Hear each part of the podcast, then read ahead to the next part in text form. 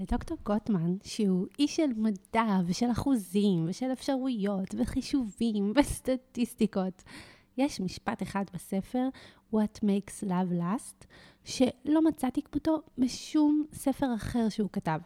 הוא כתב שם שבגידה היא יסוד שנמצא ביסוד כל מערכת יחסים כושלת. זה אומר ש-100% ממערכות היחסים שנכשלות, נכשלות בגלל הדבר האחד הזה, בגידה.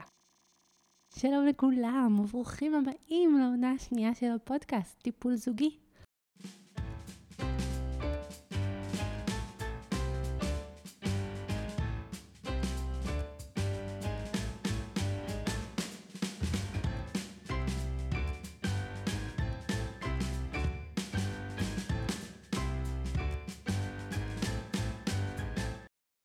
וואו, כשיצאתי לדרך עם הפודקאסט הראשון, לא היה לי מושג שהוא יגיע לליבם של כל כך הרבה אנשים ויעזור לעשות שינוי משמעותי בזוגיות שלהם. ועוד יותר לא ידעתי שאנשים ממש מחכים לעונה השנייה. אז הנה היא, סוף סוף כאן. הפעם בעונה השנייה אני מארחת אורחים מעניינים ונחשבים, שכשפניתי אליהם בכלל לא דמיינתי שהם הסכימו להשתתף. אז וואו, בהחלט שווה לחכות. הפרקים הראשונים אבל, אני מקדישה לנושא הבגידה.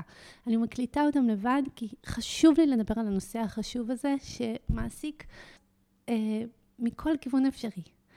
כדי שמי שעובר קשיים או עבר בעתיד בנושא של בגידה, יוכל לבחון את המצב של הזוגיות שלו או שלה ולפעול בהתאם לצרכים האישיים שלכם.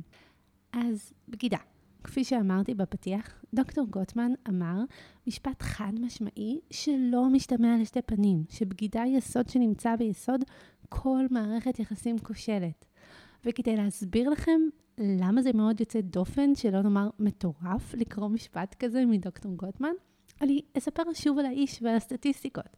זה האיש שמצליח לחזות בדיוק של 91 אחוזים איזה מהזוגות התגרשו, רק מצפייה בשיחה של 15 דקות ביניהם. זה האיש שחקר ומצא ש-69% מהבעיות שלנו הן בעיות נצחיות, וש-70% מבני הזוג לא מרוצים מתדירות או איכות הסקס ביניהם. כפי שאתם שומעים, יש פה מספרים, יש סטטיסטיקות, יש אפשרויות בחירה. לעומת זאת, זה גם האיש שאמר בוודאות מוחלטת של 100% שבליבה של כל מערכת יחסים כושלת נמצאת בגידה.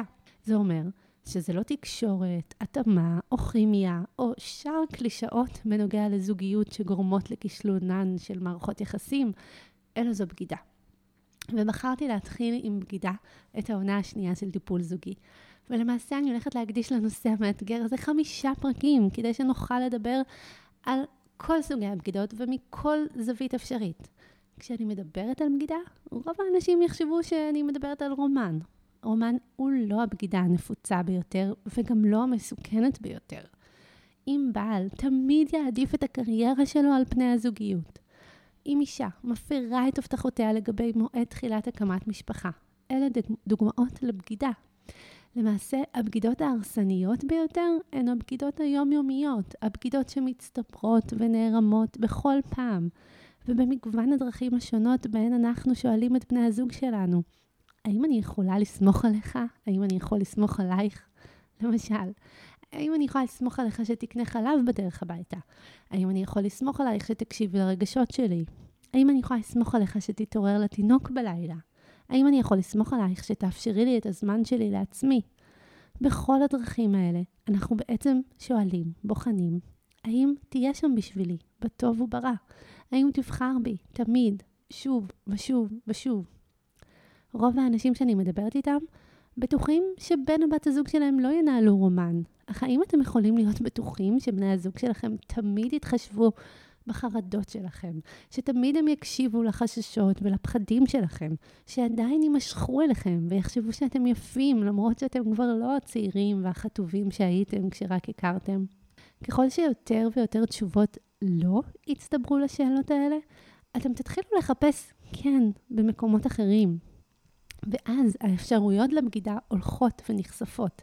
הן מגלות את עצמן יותר ויותר. ככל שאנחנו לא מרגישים בנוח עם בני הזוג שלנו, שלא מקבלים אותנו כפי שאנחנו, שלא מעריכים את העבודה הקשה שלנו, שלא מקשיבים לנו, שלא רואים אותנו, שלא שם עבורנו ברגעים הטובים והרעים. אנחנו נמצא אוזן קשבת בדמויות אחרות שניתקל בהן. ומשם הדרך לרומן אה, רגשי היא קצרה, מה שיכול להוביל הרבה פעמים גם לרומן פיזי. אז למה בוגדים בוגדים? איך בגידה הופכת בכלל לאפשרות? הדרך שמובילה לצניחה באמון מתחילה בנטייה להפנות את הגב, במקום לפנות כלפי בן הזוג, להתעלם מרגשות. הצפה של רגשות שליליים, מצבור של מקרים מצערים לא פתורים, אווירה שהיא ספוגה בשליליות, ובסוף חוסר אמון.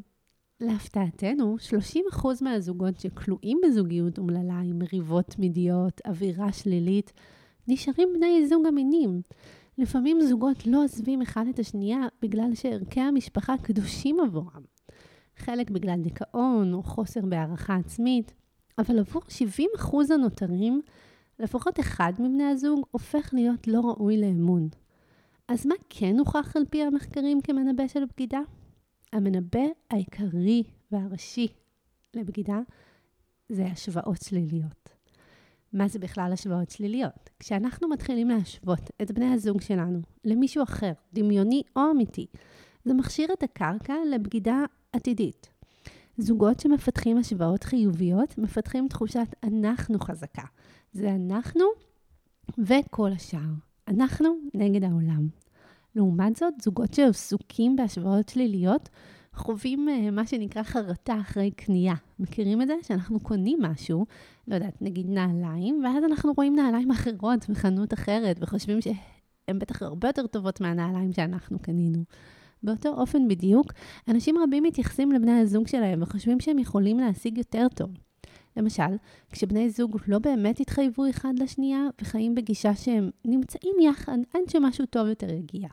הם עסוקים בהשוואות כל הזמן, ובדרך כלל אלה השוואות שליליות. הם מחכים שהפנטזיה שלהם תתממש, אבל המציאות היא שאף אדם בשר ודם לא יוכל להשתוות לפנטזיה שיש למישהו אחר בראש. אלה התשובות שיש למדע להציע לגבי בגידות. איך הן מתרחשות, מה מוביל אותן ומה הם אבני הדרך המובילים להשתלשלות האירועים שבסופה נראה בגידה. אז הדבר הראשון הם סודות. תחילה, זוגות מפסיקים לבטוח אחד בשני, מה שמוביל להסתרה של סודות. כשאנחנו מסתירים מבני הזוג שלנו, אנחנו מונעים מהם לגרום לנו להביע תמיכה ואהבה כלפינו. התוצאה היא ריחוק רגשי, מה שגורם למי ששומר את הסוד להרגיש בדידות. הרוב המכריע של בגידות לא נגרם כתוצאה מכניעה למשיכה מינית. זה, זה חלק מהביולוגיה שלנו לא לפעול לכל גחמה של הגוף. גם הזוגות האהובים ביותר נמשכים מבחינה פיזית לאחרים, אך כשבני זוג חווים סיפוק ממערכת היחסים, הצרכים הרגשיים שלהם מסופקים ויש אמון ביניהם, זה משמש כחומה רגשית מפני כניעה למשיכה לאחרים, והם לא בוגדים. הדבר השני זה חלון חדש שנפתח. ברגע שחשים בדידות, קל יותר למצוא אדם חדש שכן אפשר להיפתח בפניו ולבטוח בו. כשיש צד שלישי שאפשר לבטוח בו ולדבר איתו על הקשיים של מערכת היחסים, נפתחת בעצם מערכת יחסים חדשה, והנחמה והחיבור שהקשר הזה מציע, קשה מאוד לוותר על זה. ברגע שפותחים קואליציה עם אדם נוסף, בלתי נמנע, לדבר באופן פוגע על הצד השני בזוגיות ועל הזוגיות עצמה. הבוגד הפוטנציאלי מחשיב את בן זוגו כלא אמין. שמירת סודות מרחיקה, וככל שהריחוק גדל, כך בן הזוג הבוגד מרגיש שהשני ראוי לאמון שלו. הם יחשבו שבן זוגם אנוכי, וכדי להתגבר על הדיסוננס הזה, הבוגד מחליט לראות בבן הזוג אחראי לבדידות ולתחושת הפגיעות שהוא מרגיש. משפטים כמו זה לא אשמתי, דחפו אותי לשם, נשמעים הרבה פעמים. לפעמים אנחנו רוצים כל כך שבן הזוג יהיה שם בשבילנו, אבל אנחנו לא ממש אסרטיביים.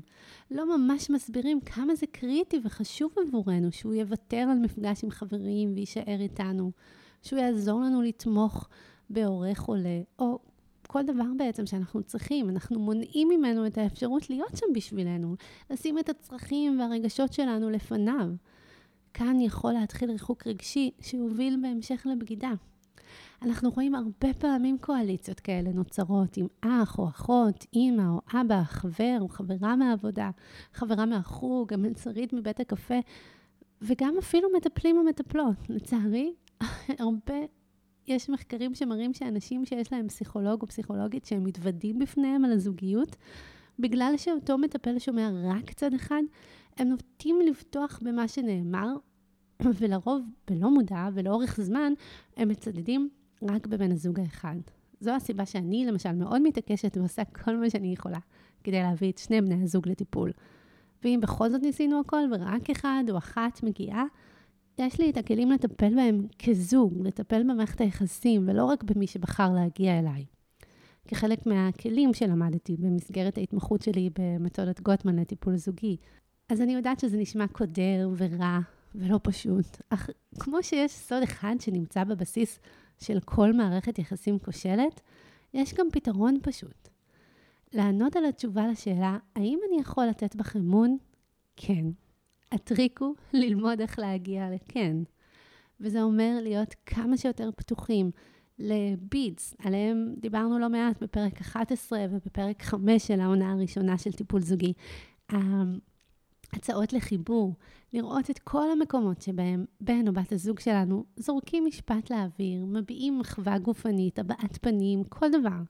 הם לא עושים את זה לאוויר, הם מכוונים אלינו, הם רוצים להרגיש חיבור איתנו. אז תפסו בשתי ידיים כל הצעה לחיבור שנשלחת אליכם, ושילחו כמה שיותר הצעות לחיבור מהצד שלכם. תראו לבן או בת הזוג שלכם שאתם ראויים לאמון על ידי כך שתענו על השאלות שלהם.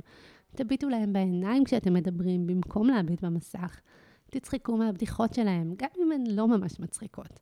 תראו להם שאתם סומכים עליהם, כך שתבקשו את העצה שלהם, תרצו בקרבתם, תנסו משחק חדש, פעילות חדשה, תחמיאו להם. המטרה היא ליצור כמה שיותר כן, כמה שיותר. ככל שתבחרו לקבל את ההצעות לחיבור ולהתקרב, האמון ביניכם יגדל. ואם יש נוגדן בטוח לבגידה בכל מערכת יחסים, זה אמון. אז איך אתם מעריכים את מדד האמון בזוגיות שלכם? משהו לחשוב עליו לקראת הפרק הבא. Uh, אתם מוזמנים לכתוב לי, כמו תמיד, את התגובות שלכם, ואנחנו נתראה בפרק הבא, שיעמיק עוד ועוד בנושא הבגידה. נתראות בינתיים.